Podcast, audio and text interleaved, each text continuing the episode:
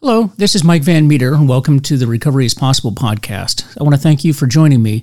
You can reach us at our Facebook site, which is also called Recovery is Possible, or our website, which is vanmeterwellnesssolutions.com. This podcast exists to educate the public about addiction, remove the stigma associated with addiction, and offer help and support to those suffering from addiction.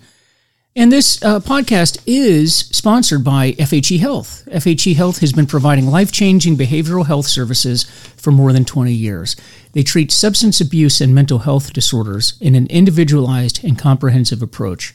Recognizing the specialized treatment needs of the first responder community, they've created Shatterproof, a dedicated program for law enforcement, fire rescue, and similar communities to receive treatment among peers.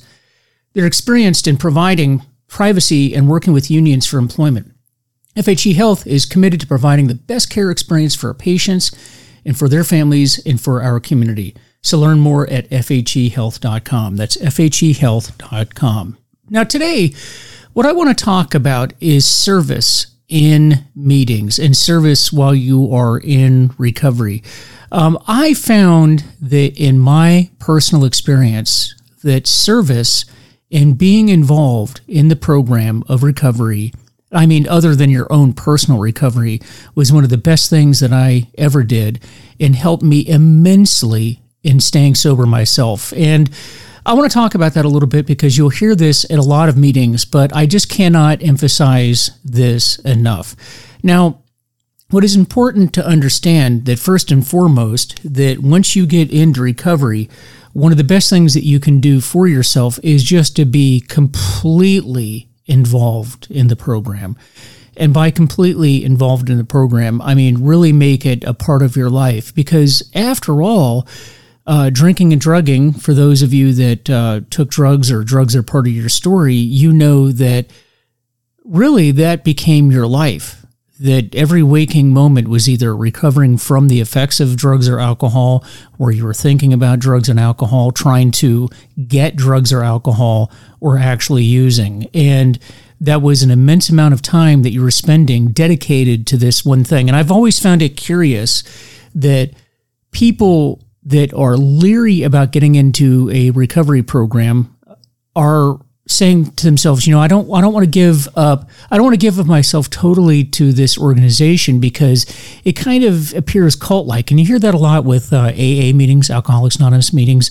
You know, it's like, you know, you guys are kind of like a cult. I mean, you guys kind of go to all these meetings, you talk about God, you're talking about the steps. You know, people are just obsessed with it, and people talk about this like it's some sort of strange act or something that is just you know, horrible thing to do. But really, when you think about it, if you are completely honest with yourself, that's exactly what you were doing in your own drinking. If, if we're talking about alcohol here, when you think about the amount of time that you spent engaged in the activity, thinking about it, recovering from it, you were kind of worshiping at a cult. If you think about it, you were worshiping the bottle. You were worshiping whatever this thing was that was controlling your life. But yet, you'll turn around and say that I don't want an organization like AA or Smart Recovery or Celebrate Recovery or any of the other groups that are around for recovery. You don't want to completely devote yourself to that because it seems quote unquote uh, cult like. So I, have always found that sort of amusing. And I'm not laughing because I know I was the, the same way. And uh, many of you know that I, I do work at a treatment center here in, in the area in which I live, and that's that's one of the things. What's one of the most common things I hear from patients in the treatment center is, "Boy, that program really sounds cult-like." And the only thing I can say in response to that is, I, I just don't think these people have developed the ability to sort of get step out of themselves and look objectively at their own life and realize, well, that's kind of what you were doing yourself prior to coming into recovery. Now, that's an awful lot of time that you're spending either looking for, recovering from, or engaging in the substance of your choice. You spend an enormous amount of time doing that. If you really think about it, if you're going to one meeting per day, an hour, maybe talking to your sponsor for a half hour, you're, you're looking at an hour and a half, no more than two hours per day. And you and I both know that if you're actively using right now, or if you formerly used, you were spending a lot more time than that engaged in your substance abuse.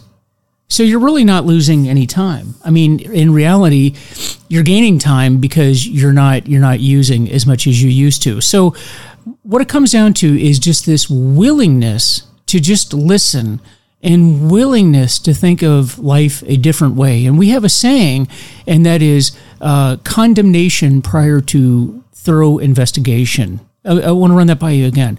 Condemnation prior to thorough investigation, meaning you have judged something without ever actually participating in it.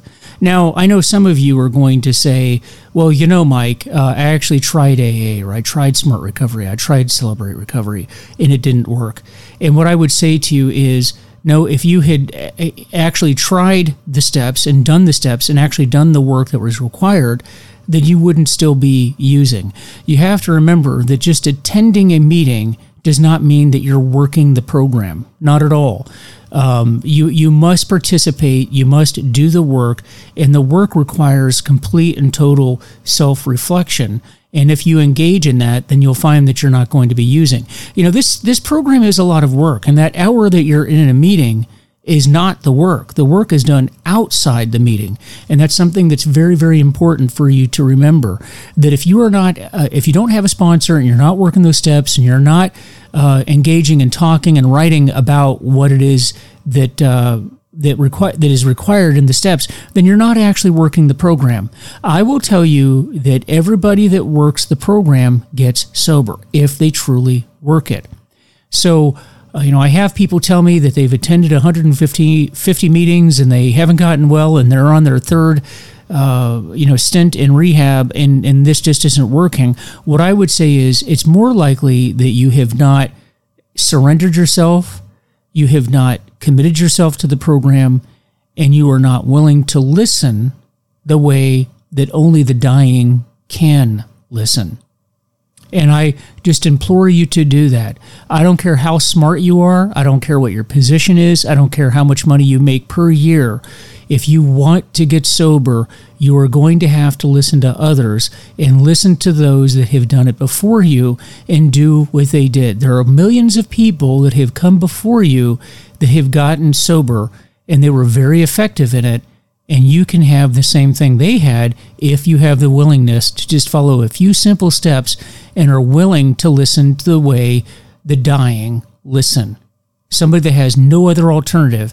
And you know, if you had terminal cancer and they told you that the only thing that is left for you to try is some uh, treatment that has never been tested and it's experimental, you'd probably take it and you wouldn't even question that.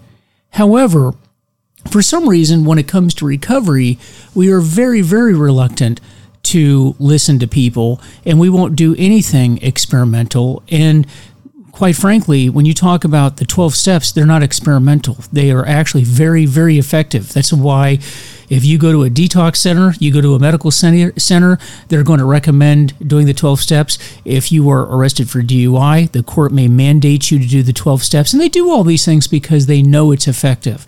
So putting your ego aside, having willingness, and being willing to listen are all the catchphrases, and those are the keys to success if you want to be successful. Okay, once again, I'm going to talk about our sponsor here, and this episode is sponsored by FHE Health, a substance abuse and mental health treatment center specializing in treatment for first responders' needs, including PTSD, anxiety, and substance use. So take the first steps to a better life today by visiting FHEHealth.com.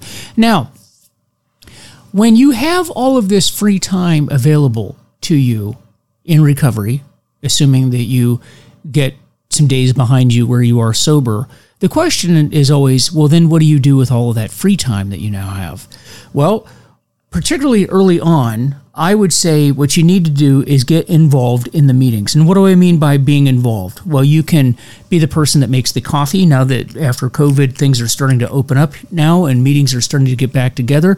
You can be the person that greets people at the door. You can be the person that uh, makes coffee, brings in sweets. If you go to a meeting where they have uh, donuts or they have cookies or carrots, whatever whatever you want to bring. Uh, you can be the person that brings in literature, buys new books, buys new new materials and pamphlets for the new people. You can be the one that hands out chips you can chair the meeting. You can be someone that looks for speakers. If you are attending a speakers meeting, you can come up with topics if it's a topical meeting. Whatever the case may be, you can do that. Somebody has to make the meetings work. And what I would recommend to you, if you are somebody that is new to recovery, that you become that person. You become that person that is heavily, heavily involved in the meeting because somebody has to do it. And what I like about that is you then become the person that other people count on. And I know that in early recovery for me, that was something that I found helped quite a bit. When I found that other people depended on me to make the meeting happen, when other people depended on me to have the doors open, to have the coffee made. Uh, after all, um, if you want to get a bunch of uh, recovering alcoholics upset, don't have the coffee made when people show up and you'll find out how upset people can get. That's a very important job, probably one of the more important jobs in a recovery meeting. Now, I found that for me, psychologically, what happened was I didn't want to let people down. And if I was the person that others were looking to, to where they counted on me to make the meeting happen or make certain things happen, I did not want to let them down. And that helped me because I didn't want to be the person that they met and they could smell alcohol on my breath or they'd heard that I'd relapsed, uh, you know, whatever the case may be. I didn't want to be that person. So I made sure that I did everything I could to stay sober because I just didn't want to be that person. And maybe that'll work for you too. Maybe that's how you're wired. I mean, I know that we're all wired differently, but for me, it was just important to be the person that others could depend upon. And I think that that's part of it. You know, I think that just being part of the fellowship, being part of um, the being just being part of the group and knowing that the group can count on you and you can count on them and we hold each other accountable that's a big that's a big part of it and that way when you have those urges to drink or drug and you're thinking about it and you're starting to work through that process or start working closer towards a relapse the fact that you have developed those relationships, you have worked with people, and they you count on them and they count on you, then it's going to make it more likely that you will pick up that phone and talk to somebody or go to them in person and talk to them before you have that relapse. So that's something that I would recommend that you do. I know in early recovery for me, I did two things. First, um, I got back into physical fitness. I did another podcast on this earlier in the year where I, I started teaching spin classes.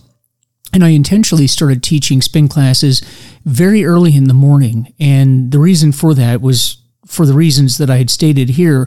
And that was I knew that people would count on me to be very, very um, you know dependable and that I would have to get up very early in the morning. And in order to do that certainly I couldn't drink and get up at 4:30 in the morning to go and teach a spin class.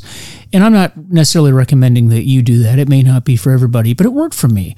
That was another area where others could count on me to do um, things and show up and help them. And this is all part of the idea that we exist to help other people.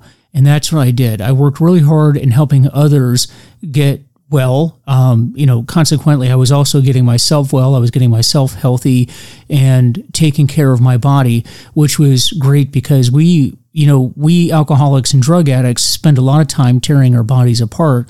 So this was a way that I, or times that I spent to get my body back into condition and so it was a twofer for me. It was it was getting my body back into condition, and it was also a way where I could demonstrate the ability to have other people count on me. So that was one thing that I did. The other thing that I did was I actually founded an AA meeting at the church that my wife and I attend. Um, it turned out that they were looking for. Um, ways to support the recovery community. That was one thing that they realized that they were not doing at the church, and they really wanted to. And so uh, initially they came to me and they wanted to start a meeting for the church. And of course, I explained to them that I was somebody that attended AA. I talked to about the history of AA and how it worked and the fact that there was no leaders and nobody controls the meeting. And they, they other than providing the room, they could have no influence on the meeting whatsoever. So after a period of time, they agreed to do that and they gave us the space for a meeting to uh, meet in.